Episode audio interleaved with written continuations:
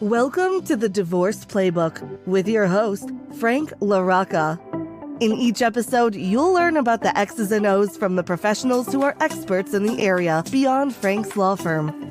You can find this show at www.divorcelawNJ.com and on YouTube, Facebook, LinkedIn, Apple Podcasts, Spotify, and more. Now, here's the host of the Divorce Playbook, Frank LaRocca.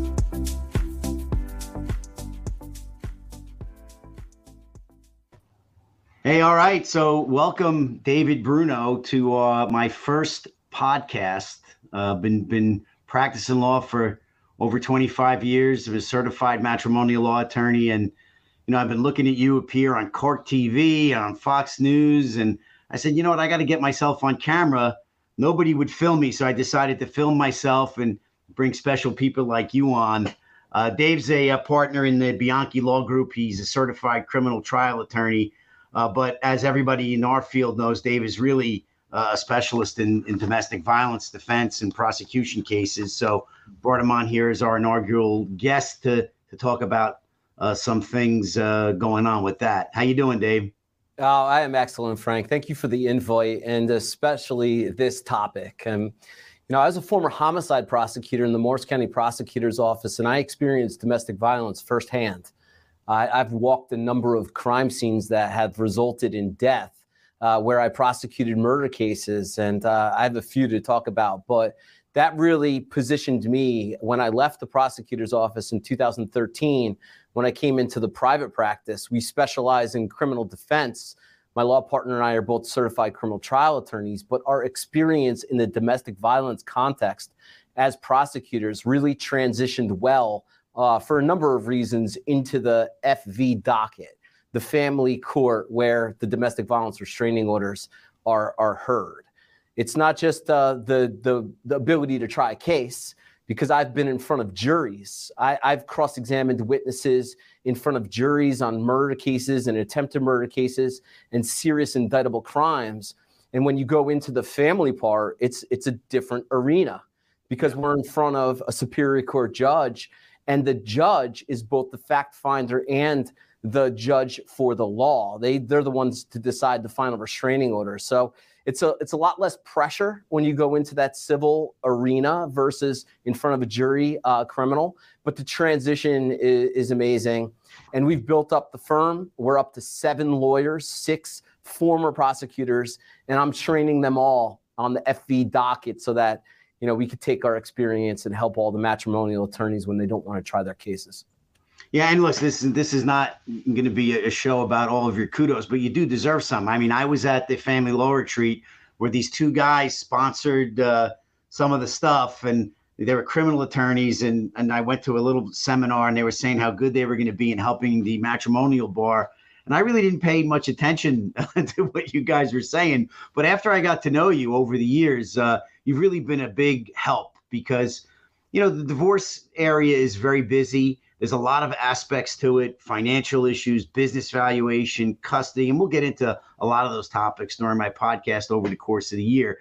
And when domestic violence trials come in they're trials that the case comes in on a monday. You might be trying the case seven days later and it really you really need to have your office prepared to get ready for a trial. And when you're doing motions and dealing with financial issues it's really helpful to have somebody like you to come in and you can trust to be able to handle that. So we're all thankful for you for you to be able to do that. And you know you and i have spoken together on some domestic violence panels dave. And and what i want to do and part of the podcast here is to help you know people uh, general people in the population get some tips, get some understanding, as well as other lawyers to get some tips and understandings of, of how to navigate these things. So the, the playbook is really the X's and O's, and we're kind of the, the coaches to kind of lay it out. Like, how are we going to get this done? Um, and one of the things that we talked about in, in the last seminar we did was the revision of the New Jersey handbook for domestic violence cases. And, uh, you know, many people think, oh, if you're in a domestic violence trial, you go to Superior Court. But as you know, and as I know through my own individual experience, many, many times the domestic violence case comes in through the local police department and the municipal court. And there's certain safeguards there to protect both the victim as well as the, the alleged defendant. Uh, what what stuck out for you is something that you think is important in these revisions or that are being stressed to be implemented now? Yeah, Frank, like like you said, when when there's a victim of domestic violence and they need protection from someone, they have two options. They can go to the superior court and meet with an advocate, uh, and then ultimately get in front of a judge or a hearing officer that will make a determination if the restraining order is necessary. And the other way is going to the police department or calling 911. And, and when law enforcement gets to a scene, they have a responsibility. They, they could either make an arrest or they could separate the parties. And the police are required to advise the victim or who they perceive to be the victim of their rights to apply for a temporary restraining order. Now, on the on the municipal court side, one of the critical components of the manual is that the municipal court judges are required to take recordings of the applications by the plaintiffs with law enforcement oftentimes. They call the municipal court uh, judges and they're often at home. It's late at night and they have these re- recorded lines and they're required to do it. And in the absence of the recording itself they're obligated to take longhand notes so that we don't have to recreate a record. And that's a very important safeguard because when the plaintiff makes an application, they're under oath. They, they are sworn uh, to tell the truth and the whole truth. And that's why uh, we get those recordings. And that's why it's so important to uh, cross examine them with the recordings in those transcripts. Um, so that that's that's critical. Sometimes it's not done, Frank, and we we we have problems getting them sometimes. And actually, there is a recent uh, criminal decision where, as a result of a search warrant for a temporary restraining order, there was no recording of the application and a search warrant was authorized. And then the law enforcement went in and found illegal, uh, I think it was drugs. And the defense attorney could not get the recording. And because the recording was not available and they couldn't recreate it in another hearing, the prosecutor didn't call the judge to recreate the hearing. They only called the hearing uh, the the police officer that gave a one-sided account of the application. The criminal court suppressed the drugs, so suppressed the I think it was drugs. So this just goes to show you why it's so important, not only in the search warrant application where there's a determination of probable cause, but it's also important for the litigants once we have to try these cases to have the record in which the judge made the initial temporary restraining order decision. So that that record, right, is is is important to a trial attorney twofold, right? So number one, we learned this in law school, the fruit from the poisonous tree, right? So if there's no probable cause to justify a warrant, it's a warrantless search and anything found is out. And that could be helpful or hurtful to a domestic violence case. It also could be helpful or hurtful to a subsequent criminal act. And the criminal defense attorney or the attorney for the defendant would want to, you know, go through that. The attorney for the, the victim will now have a very raw, open record where they he or she could hear the alleged victim tell the judge why they believe they are entitled to a restraining order. Many times this is without advice of counsel. Many times it's in the spur of the moment listen, it's it's it's uh, uh, one sided. Decisions are made to remove people from homes, ban them from their children, uh, without hearing from the person who's alleged to have committed an act of domestic violence. So it's very, very strong. A lot of uh, context goes into this, and when you have the ability to cross-examine that victim on what they testify to during the hearing, it could be really helpful.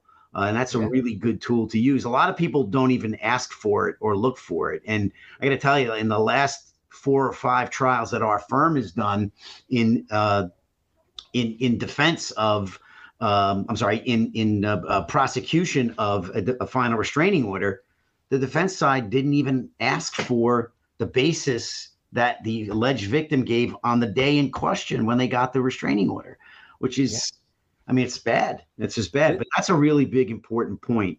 I think. That, yeah, Frank, and, and let me add too. It's important for both sides, mm-hmm. and and you you touched upon it a little bit. But if you're representing the plaintiff, you should also know what your client initially said because you don't want to walk into a situation where the plaintiff testifies differently from the initial application. Right. And if the defense attorney has it and, and knows what was previously testified, then that will be used as a prior inconsistent statement going and attacking the credibility of your client. So you're right. It is just important for the victim to remember what what he or she said because listen, this is a traumatic event, right?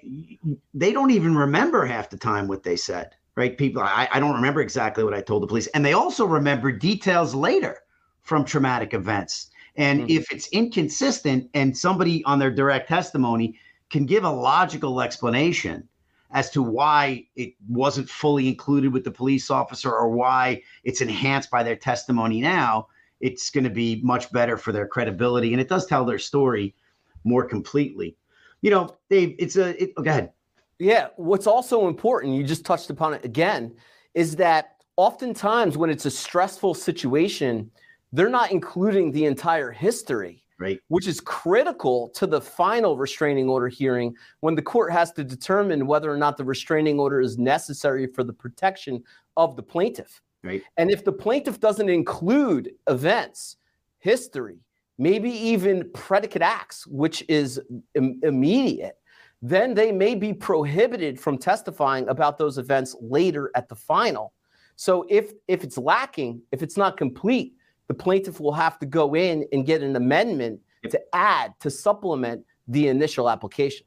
And that's kind of point two on our playbook, so to speak, having the attorney, both the, the, the, the victim's attorney and defense attorney, review the full facts of the case. Uh, victims should amend, and attorneys should talk to their their clients about the potential need to amend the restraining order to include prior acts because unlike a criminal trial where we're going to determine what happened on that day is the person guilty or not guilty of what happened on that day this is a restraining order trial you, they could prove what happened on that day and that may still not be enough for a final restraining order based upon the two-pronged test of silver i just want to circle back on something real quick you know this is an intimidating process and one of the things that that the municipal courts, the police departments, not municipal courts, are required to do is they're required. You talked about going to the court and speaking to an advocate.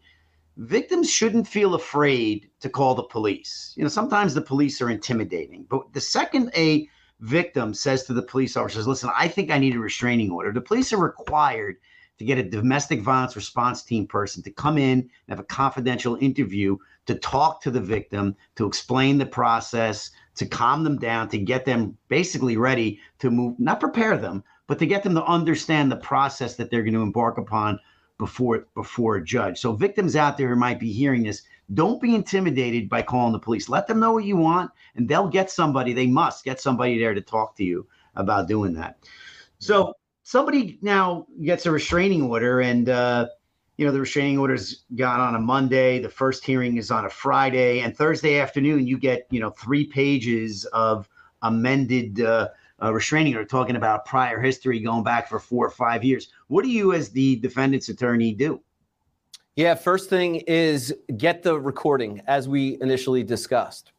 Second thing is now that there's a return date, there there's a date in front of a court for a hearing and the rules, the subpoena rules apply. So using a subpoena duces tecum is a, a word that us attorneys use to get documents from various different agencies or witnesses. So the first thing would be get the recording. The second thing would be subpoena duces tecum to the to police department to get all of the police reports and the 911 calls. There's a long list of potential discovery that law enforcement may have, which includes audio, video, and reports. So when, if I'm re- retained on Thursday, I'm having my staff make those early uh, movements to get those things. And when I appear before the judge on Friday, I let him know that we just got retained. We have subpoenas that are outstanding. We need to do our due diligence to get the documents and subpoena witnesses as well. Frank, oftentimes we don't know who the police officers are by name. because we have the temporary restraining order, which has a police officer at the bottom. But oftentimes, those shifts have four, five police officers, sometimes sergeants or detectives get involved. So you may need to get the police reports to identify all the relevant witnesses that you need for the final restraining order.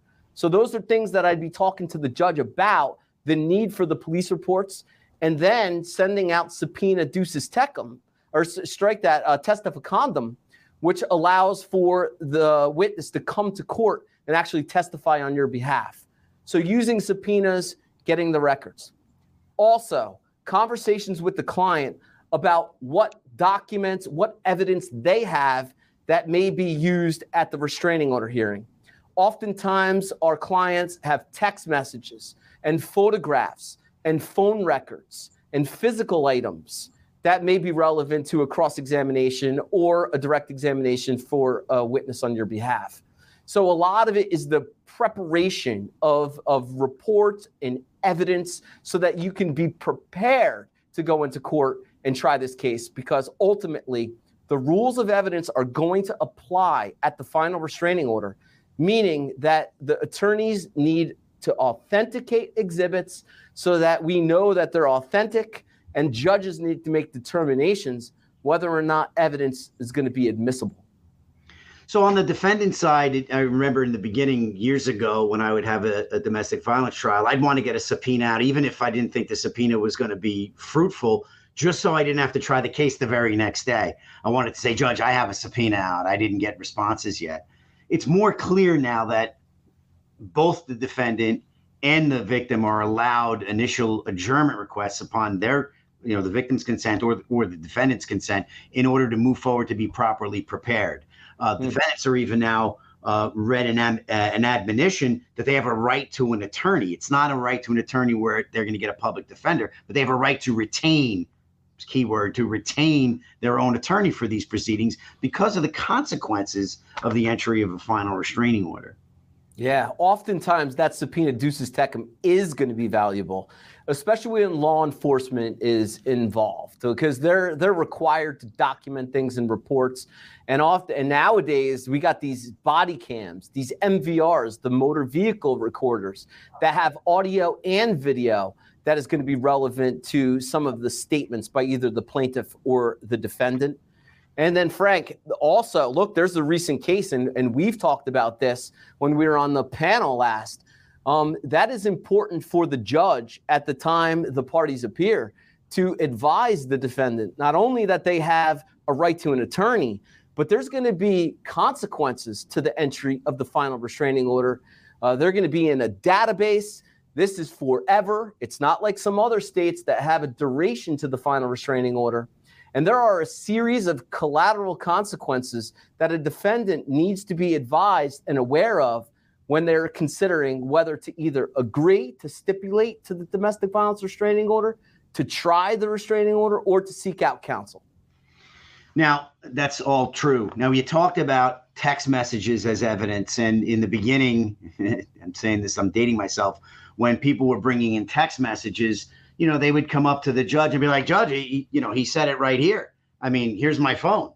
I mean, look, it's it's a real recording of the text, but the best practices now states that you should be prepared for your trial with printed out copies of the text messages in full detail, not edited, not redacted, in full verse for better or for worse, so that that can be presented to the court. So alleged victims can't come to court and say, I have this at home. This is on my phone. I'll show it to you. I'll get it for you. A lot of victims come in pro se. They don't have attorneys that are coming in with them. They need to know, and no one's going to tell them this. They need to know, and, and this again, part of the playbook for people who come in on their own, be prepared to have your trial. If there's things that you need to talk about that show that your case is correct, like text messages, videos, pictures, audios, things he did in front of my mom, have mom there, have the audio, have the video, have the text there on video. You know, a law was passed, I think in 2010, but I, I'm not sure that officers are required to wear body cameras. When officers respond to a domestic, their body camera is on, but it's not protocol for every department to save those recordings forever. A timely request for those body cam recordings uh, is needed. Both sides should try to get it. Very, very yes. important. See the condition. There were no bruises on his or her face, but you know, seeing the condition, what they looked like, showing that picture, a freeze frame of your client who has no bruises but clearly looks disheveled, is very powerful. Other than a written report that says no, there were no signs of visible bruising, which requires an automatic arrest. So those are two different, you know, things that are rec- recorded in a police uh, um, report. Yeah, two points on that, Frank. Uh, first is that the reason why we need the the text messages in document form is because there could be an appeal for the case. Um, when you're trying the case for the final restraining order, it's before a superior court judge. And if the final restraining order is entered or even not entered, there's an opportunity for the adverse party to file an appeal that goes up to the appellate division. And the appellate division will need a record. You're, they're not going to be getting your phone. Um, they're going to need the printed out exhibits that are admitted into evidence in consideration of the appeal. That's number one. Uh, second point is on the electronic evidence. You touched upon this in a sense that things may be purged oftentimes if if if there may be surveillance video or nest video or something on the side of a building include and it also includes body cams and mvrs and 911 calls. Um, it's important to preserve them. If you can't get them by way of a subpoena uh, preservation letters are a term uh, that we use, and that is essentially alerting uh, a party or a company or an agency that there's a litigation and that they need to preserve certain pieces of evidence, typically electronic evidence, so that it's not purged or deleted. And if there's purge, if there's a deletion after that, well, then the party that deleted it may have to answer some questions in the court of law. Yep, that's that's very important. So now we had talked briefly before we get on that about there's some additional legislation coming down the pike with respect to number one, predicate acts being expanded, which is the current event, so to speak, the reason that you're there in front of a judge to get a restraint, a final restraining order, the main reason, without regard so much as to the history, as well as uh, expansion of the potential relationship between the uh, victim and the defendant. Um, now, what I've heard from some people that are on the Family Law Executive Committee is that a just a separate standalone predicate act of coercive control is being proposed by the legislators, which which is is wide variety. Uh, you know, a lot of times in in divorce cases, they talk about acts of extreme cruelty. He would never let me go out with my friends. He wouldn't let me wear certain kinds of clothes. He separated me from my family. He didn't want me to spend time with my father. And you think, well, you know, that's somebody. These people shouldn't be married. That's really bad. These types of behaviors that's being contemplated are going to rise to the level of potential predicate act of domestic violence. Uh, have you heard anything about that? Do you have any feelings about that? Yeah, well, start. Let's start with foundational for for our audience, and that is that there are a, a list of crimes and offenses that are called predicate acts. And to get a restraining order, temporary or final, you have to establish that one of those predicate acts has been committed. And that includes burglary, contempt, criminal mischief, harassment. And, and I, I want to star that a little yep. bit because that's already very broad um, lewdness, murder, robbery, sex assault, simple assault, stalking, terroristic threats. Those are to name a few. Um, but that harassment statute as a predicate act is broad already. And this is where really there's a lot of uncertainty when you come into the court here about whether or not it rises to a level of harassment. And that's what I fear from just expanding these predicate acts more, like these coercive acts it sounds very arbitrary to me. It seems like it could be another broad, overbroad predicate act that could be used, unfortunately. And look, there's real domestic violence out there. Don't get me wrong. I told I talked about it initially. I walked crime scenes of domestic violence that resulted in death.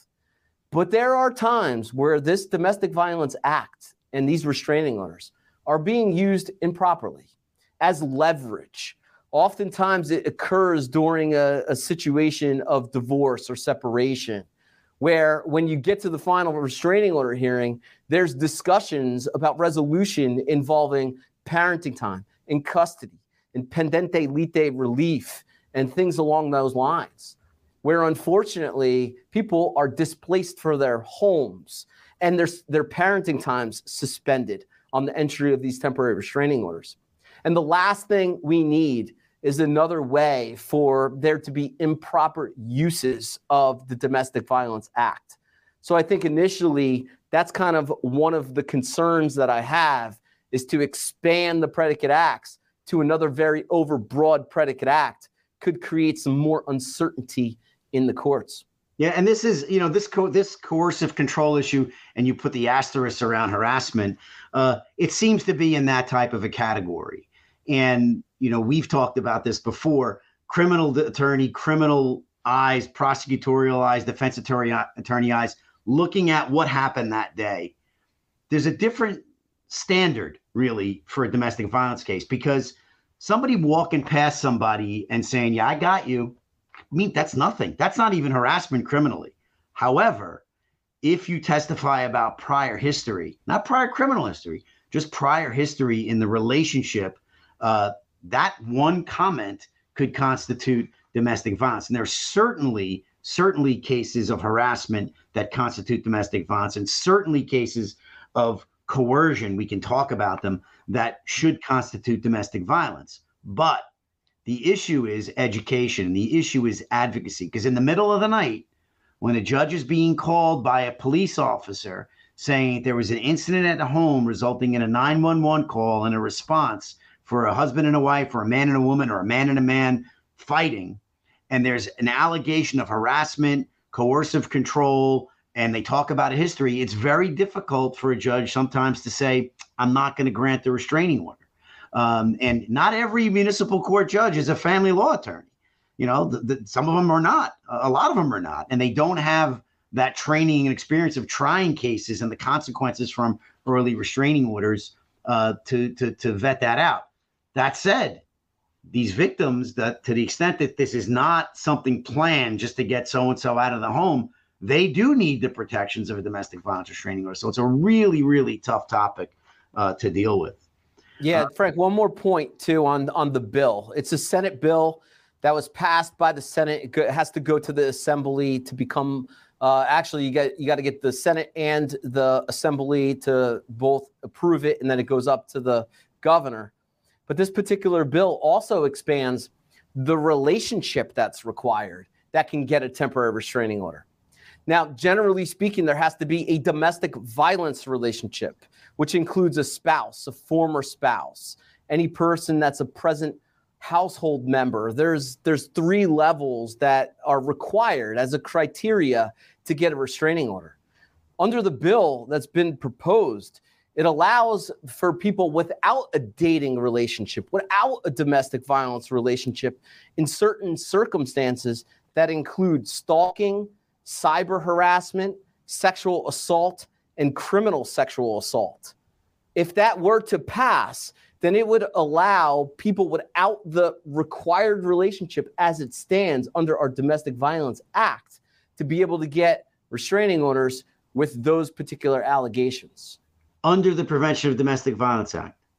Under the Prevention of Domestic Violence Act. So, now, I've also spoken to some people in FLEC who's in, eh, been back and forth on that. And what it makes it makes more sense to put this on the SASPA Act. Okay, SASPA's a little bit different. That's the sex assault victim protection, because prior to any of this discussion of this bill, um, there would be a victim of a sex assault without the appropriate domestic violence relationship that couldn't get a protective order. Right. And that's just not fair or just. Correct. So, what our legislators did is they carved out the sex assault and sex act related protections that give them similar no contact orders and restraints as the Domestic Violence Act. So, here it's almost like a hybrid between the 2 they mm-hmm. They're trying to put it in the Domestic Violence Act, but there's going to be all kinds of problems involving the search warrant that's also attached to the Domestic Violence Act, as well as silver and various different other collateral consequences that come with the Domestic Violence Act. I think it's unsettled right now because this is just a Senate bill that's gone over to the Assembly.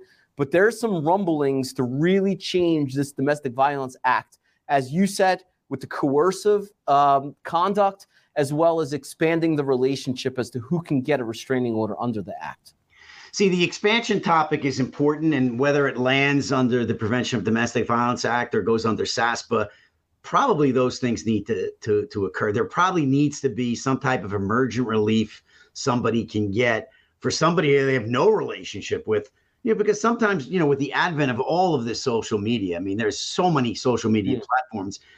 I've had people in front of me in different areas of, of the law believe that they have dating relationships with people they've never met at all um, and making phone calls to them, going by their house, stopping at their job, sending them flowers, following them to the store, showing up at church, going to a family funeral. These are all real examples. Mm-hmm. But if that person called the local municipality or went down to the domestic violence unit at the courthouse, they wouldn't have jurisdiction to get a domestic violence restraining order. And I'm not necessarily certain that a phone call in the middle of the night to a judge is going to get them protection under SASPA either. So having this come to the forefront, I think, is very important uh, for protection of alleged victims. So that's it's a good discussion to have. And if the legislators started off with their left foot and they should have started off with their right foot, I'm sure they're going to they're going to get it right. Yeah, to your point, cyber cyber harassment. Um, it's relatively new in our law, and it was added as a predicate act on the domestic violence in the Domestic Violence Act. So that's an appropriate predicate act for um, somebody that has that domestic violence relationship. But it does not fit in SASPA. I think that's one of the changes that need to be addressed right. is that giving the victims of cyber harassment an avenue of protection when the domestic violence relationship cannot be established. Right. Well, listen, we talked about a lot today, and and you know we're two different lawyers. We come from two different backgrounds. I come from a strictly family law background, doing divorce stuff, and you come from a criminal background. Who do you think is a be- better fit to to to handle a domestic violence trial? Do you think that an alleged defendant needs somebody who's a prosecutor, or that you need an alleged victim needs somebody who's a family law attorney? What are your feelings on that? Sure. I look. Former prosecutors have experience in front of juries.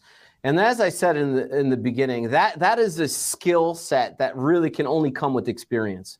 And that transitions well. I mean, I'm biased because I'm a former prosecutor and I'm a criminal defense attorney, but the experience is critical in that court because the rules of evidence apply. You need to be able to either try your case as a plaintiff and establish the, the burden that's required, or as a defendant, the skills really are cross examination and being able to get into it and, and confront witnesses and alleged victims about the facts of the case. And I think that experience is critical. If it's a family law attorney and they have experience in that context, handling the FV docket, the domestic violence restraining orders, that's good. But I would favor a former prosecutor that has experience on their feet in front of juries um, because the experience is so important. So I've tried a lot of domestic violence restraining order cases, and uh, when I used to get the attorneys fresh out of the prosecutor's department office, I would I would lick my chops because while they had trial experience and while they've had investigatory experience, what they didn't have is experience in front of the family bench. Mm. What they didn't have was the intricacies and the knowledge of prior history and how divorce cases are handled and how people have what are called domestic contretemps during their divorce cases and what's the difference between domestic violence and domestic contretemps. And what, what we both agree on is somebody with significant trial experience is the favored result if you're going to trial. This is a matter of significant consequence. A final restraining order like you said is is final. Um, I know. I want to add. I want to add to my answer because yeah. you're right. Look, I mean, there. First of all, the remedies that, that are available to plaintiffs cross over into the matrimonial court. Yep. Often, oh, oh, like the custody, uh, the pendente lite relief, child support, child support guidelines. I'm telling, man, I have learned so much since leaving the prosecutor's office in 2013 and it has allowed me to learn from people like you and your colleagues on the family law side when we work together on the cases. Right. There's there's a learning curve to it. Don't get me wrong. That experience is not everything in that court because there's so much crossover into the matrimonial court and you could start establishing status quos which essentially could affect the remedies that somebody gets in the matrimonial cases. So to your point, Frank, it's a hybrid experience and the knowledge of all of the matrimonial issues that could be important to know when you're handling the domestic violence case. All right, Dave. Listen, Dave. I, I could vouch for you. I mean, I know you have put the work in to have both. I mean, your career as a prosecutor, you know, stands alone, uh, and your career in, in the domestic violence arena is starting to stand alone as well. I know you've put in the work. Um, you don't go into these domestic violence cases solo. Uh, you talk to the lawyers that are involved, and in addition, you understand the points that are involved. You have a good rapport with the judges you handle the client's uh, emotional issues with respect to knowing that they're going through a divorce, both sides of the, the, aisle. So I think that you know I wouldn't be licking my chops if you were on the other side. Put it this put it this way, I'd be I would be uh, up for a formidable bout. And uh, I think people who are, are, are not prosecutors, who are you know divorce attorneys, matrimonial law attorneys, uh, they should have, if you're selecting attorney, somebody who has experience, vast experience trying cases. Because, like you said, trial attorney, rules of evidence, they prevail at a trial. It's not arguing emotion. You don't get to just to say whatever you want and talk to the judge whenever you want. There's rules of evidence that apply, and you need to be a master of them. Mm-hmm. So I'm, I'm really glad that you came on uh, on this show on the podcast, our first one. I think we brought you brought a lot to the table. I love being on panels with you. It's 36 minutes already. I feel like we're talking for five minutes, and that's how it I always when we get together. Do you have anything final to add? You know, feelings mutual, Frank. Uh, definitely. I, I, you're a formidable adversary as well. And look, for for the family law attorneys out there, I mean, the key number one is preparation, as always, and it's knowing the rules of evidence and knowing the case law, Frank, because these domestic violence published cases are coming out hot. Yep. Um, there's a lot of them coming out in this context. They're oftentimes unpublished but following the case law is another important thing to handle here. And if you're handling the matrimonial case, there there's nothing wrong with bringing on somebody for the domestic violence case too, because you have a lot to deal with on the matrimonial FM docket. I mean, with the experts and all the various different things that happen on that side, um, it's not a horrible thing to bring someone on to dialogue and work with on the FV2. Frank, it's been a pleasure. I'm honored to be your first guest, and uh, definitely good luck in the future with this podcast and the firm. All right, man. Thank you very much. Dave Bruno from the Bianchi Law Group. Appreciate you coming on. My pleasure, Frank. You've been tuning into the Divorce Playbook with your host, Frank LaRocca. To review the X's and O's of your divorce, Frank's law firm can help you. You can find this show at www.divorcelawNJ.com and on YouTube, Facebook, LinkedIn, Apple Podcasts, Spotify, and more. Thank you for your positive feedback, comments, questions, and for sharing this show with others.